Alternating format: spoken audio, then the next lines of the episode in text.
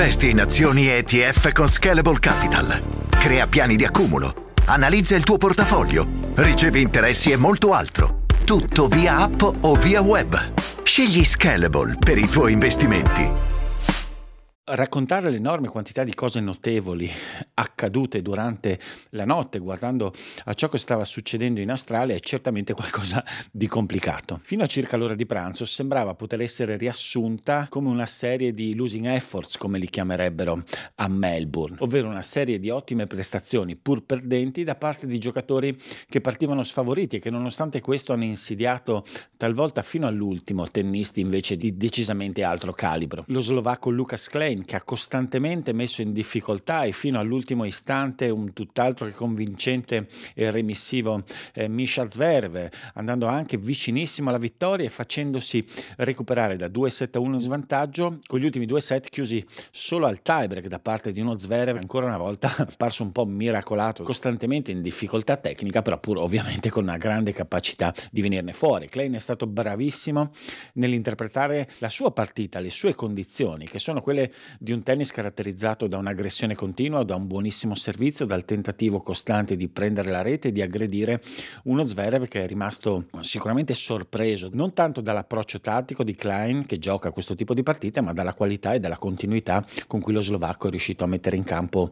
eh, un tennis veramente molto difficile ed estremamente spettacolare, tra l'altro. Grande fatica anche quella di Casper Ruud, venuto fuori anche lui solo al quinto set, seppur con una dinamica e uno sviluppo differente, dalla partita contro Max Purcell, giocatore di casa, atipico, ne ho parlato varie volte, insomma con questo tennis un pochino anacronistico in un certo senso, eh, con una grande capacità di venire in avanti, di toccare la palla, di cambiare ritmo da fondo campo. Si sta scoprendo anche un ottimo singolarista dopo anni eh, dove invece è stato protagonista solo in doppio. Eh, la partita sembrava avviata bene per Rud che ha iniziato con un buon piglio e poi però si è incredibilmente complicata nella rete appunto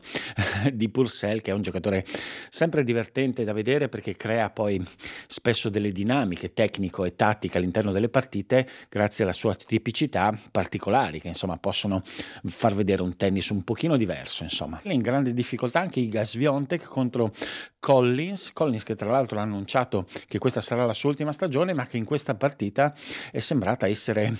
quella di due anni fa, quella che aveva insidiato fino all'ultimo Ashley Barty nella conquista del suo Australian Open prima del ritiro. Collins ha giocato una partita iperaggressiva di grande qualità mettendo in difficoltà Sviontek che non è riuscita soprattutto a usare il servizio per navigare con un po' di tranquillità all'interno del match. È andata avanti di un set Sviontek è andata avanti anche immediatamente di un break nel secondo ma lì tutto è girato. Collins ha preso in mano l'incontro proprio con violenza con ferocia con un'aggressione continua. Sviontek per un set e mezzo abbondante è stata in totale balia appunto dell'americana che si è trovata 4 a 1 avanti nel terzo set e poi lì eh, la bravura di Sviontek, che, insomma è una giocatrice che può piacere o meno, però ormai ovviamente ha uno spessore di un certo tipo che riesce ovviamente anche a mettere nelle situazioni più complicate, è riuscita a ribaltare nuovamente un incontro, a vincerlo 6-4 al terzo, rischiando tantissimo e, e, però ammettendo poi anche nel post partita che molto è stato dovuto ai grandissimi meriti di Collins che ha giocato una partita eccezionale. Poi anche due losing efforts di giocatori italiani che sono stati protagonisti a inizio della nottata italiana e della giornata di Melbourne, di un paio di incontri che hanno più o meno illuso, insomma, l'appassionato italiano nottambulo, anche se poi soprattutto l'incontro di Sonego in realtà è vissuto solo su un vero momento di difficoltà del suo prestigiosissimo avversario Alcaraz, che ha affrontato la partita, c'è da dire, con un po' di superficialità, come gli capita alle volte. Non è sembrato mai preoccupatissimo Alcaraz, nonostante la vittoria del secondo set al tiebreak di Sonego, eh, però Alcaraz evidentemente aveva la sensazione di avere margine, però nonostante questo, insomma, Sonego veramente ha comunque ha fatto il possibile, ha giocato un ottimo incontro e un Australian Open alla fine che per come si era messo il tabellone, insomma soddisfacente, la vittoria al primo turno contro Evans, difficile, complicata, è stata ottenuta, la figura positiva è stata fatta anche contro Carlos Alcaraz,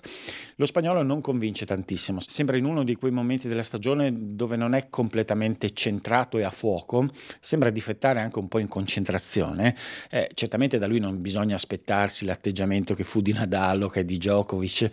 eh, insomma è un giocatore che lascia spazio alla distrazione, un po' al divertimento,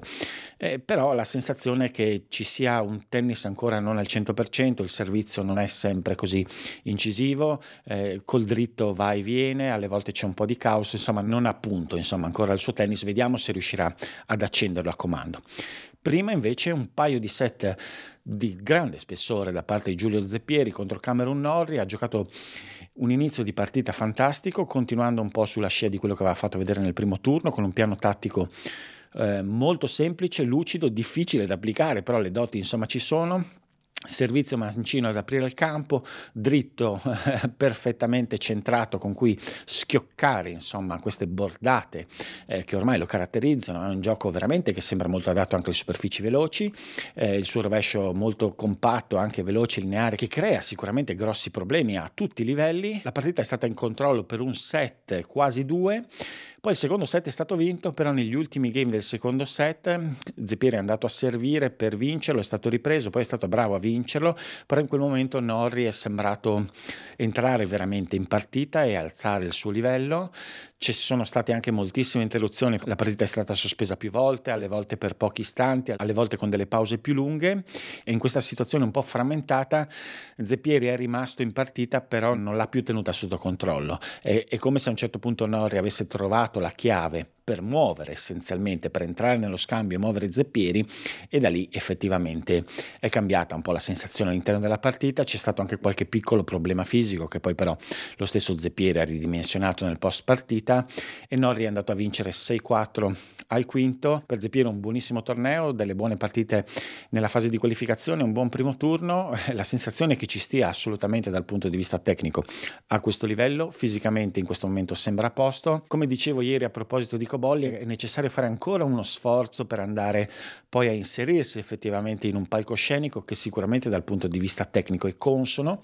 a Zeppieri, però è necessario ancora qualcosina, soprattutto per ottenere poi a livello di classifica la possibilità di giocare in pianta stabile sul tour maggiore. Per quello sono molto importanti e incoraggianti le parole dette nel post partita in cui Zeppieri ha detto che nelle prossime settimane comunque giocherà sul tour maggiore, eh, cercando di entrare in tutti i 250 dove la classifica glielo permette, andando anche a fare le qualificazioni dove è necessario nei tornei maggiori. È un buon segnale, eh, il potenziale c'è, deve mettersi in gioco anche a costo di rischiare qualcosa a livello ovviamente di punti, però insomma l'ambizione che Zeppieri ha deve essere poi perseguita nei fatti di andare effettivamente a competere dove vuole arrivare. Come dicevo la giornata sembrava essere segnata appunto da questo trend di grandi prestazioni inutili da parte di giocatori sfavoriti e sembrava confermarsi anche appunto verso l'ora di pranzo in un momento in cui Holger Rune si trovava 2-7-0 contro Arthur Cazot ed Elena Rybakina era in difficoltà dopo aver perso il primo set contro Blinkova. In quel momento entrambi, sia Rune che Rybakina, erano riusciti un po' per il rotto della cuffia a riaprire due partite complicatissime in cui gli avversari stavano giocando benissimo e loro erano decisamente sottotono e sembrava appunto in quel momento con la vittoria del terzo set di Rune su Casoi, col secondo set vinto da Ribachina, sembrava appunto che si potesse ripetere la stessa storia. Ed invece no, soprattutto Artur Casò ha giocato una partita eccezionale in tutta la sua durata, con un rendimento al servizio, un dinamismo generale veramente sorprendenti, o meglio, è un giocatore che a livello junior prometteva, ha sempre promesso, è stato finalista solo quattro anni fa, proprio agli Australian Open Junior, perdendo da un connazionale di talento come Maillot, anche lui non è emerso ancora, però poi non era ancora ancora riuscito, si era un po' perso eh, nel, nella salita verso il circuito maggiore. L'anno scorso ha giocato una buona stagione a livello challenger, ma non si era ancora affacciato sul tour maggiore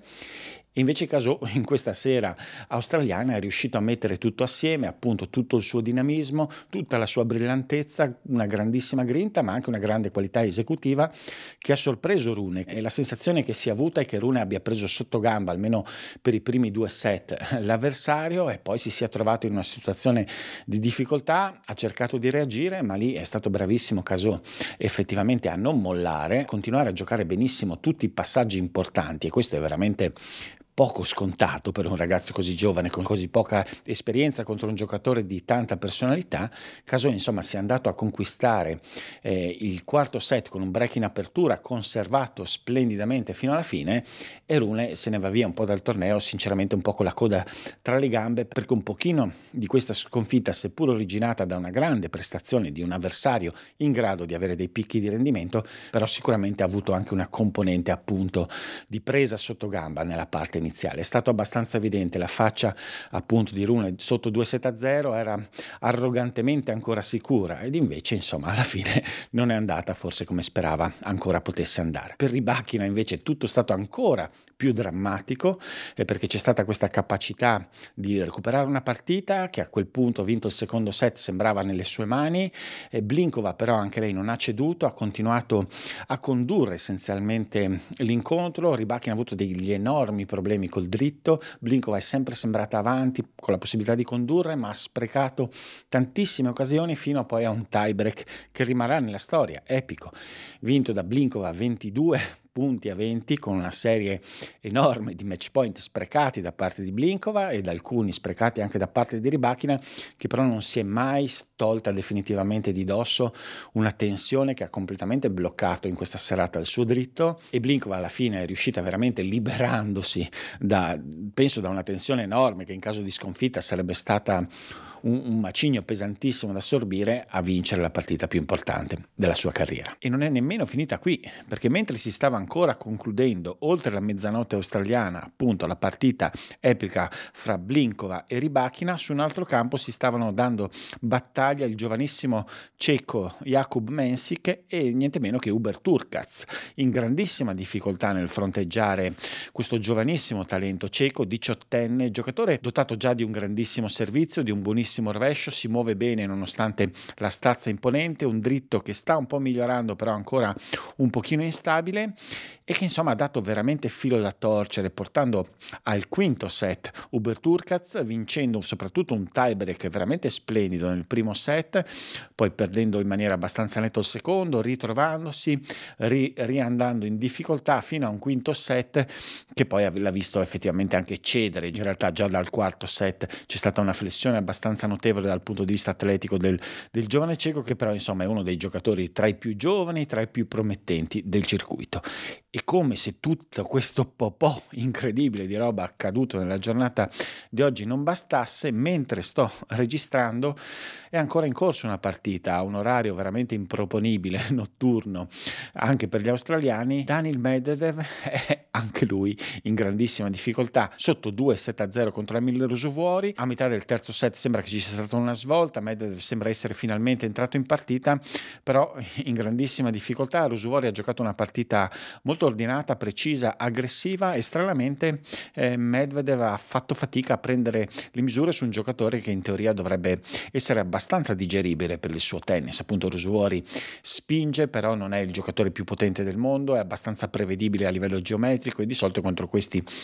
tipi di, di, tennisti, insomma Medvedev riesce ad assorbire molto quella che è la proposta insomma, degli avversari. Non è stato così, quindi non una grande brillantezza da parte di Medvedev, ovviamente se poi la spunterà o meno fa tutta la differenza del mondo per lui e per il proseguio del torneo. Infine da segnalare alcune cose un po' più lineari accadute nel torneo, intanto l'unico elemento di gioia vera e definitiva per l'appassionato italiano la vittoria di Paolini, molto netta, ancora super convincente contro Maria, la tedesca, l'esperta tedesca semifinalista a Wimbledon due stagioni fa. Paolini va avanti, troverà appunto la blincola di cui abbiamo parlato prima. C'è stata l'uscita per certi versi sorprendente di Arthur Fils, che però ha perso con un avversario eh, di spessore perché Grigspur non se lo fila nessuno, ma insomma gioca bene e, e, arriva al terzo turno con due scalpi importanti perché ha battuto Safiulin in formissima più Fils. Insomma, arrivare al terzo turno questi due è qualcosa effettivamente di notevole per Talons Grigspur. Mentre tornando in campo femminile, detto della vittoria di Paolini, c'è stata invece la sconfitta con qualche rammarico per Cocciaretto che ha giocato una buona partita con Emma Navarro, reduce da una vittoria proprio la settimana scorsa, una giocatrice americana brillante, insomma capace di un buon livello di gioco. Cocciaretto ha giocato un buon primo set, ha avuto delle occasioni, insomma, fino in fondo di potersi giocare al terzo, alla fine del terzo della partita, però eh, un po' di tensione, un po' troppo di tensione, questo dritto che ha cominciato ad andare un po' troppo in giro, come ogni tanto le le capita e Navarro è riuscito a far valere forse uno spessore tecnico un po' superiore. La notizia sorprendente, altra della giornata, anche se non è stata frutto di una partita particolarmente drammatica perché ha perso malamente, è l'uscita anche di Pegula, che ha perso eh, in maniera netta contro la francese Burel, in una partita veramente sorprendente per quanto scarsa sia stata la prestazione della giocatrice americana. La libertà ti sta chiamando. Sono arrivati gli incentivi Jeep. Oggi sei libero di scegliere Jeep Avenger, il suburbano più compatto di sempre, in versione elettrica, ibrida e benzina, tutte alla stessa rata. Gli incentivi Jeep ti aspettano. Corri in concessionaria, ora.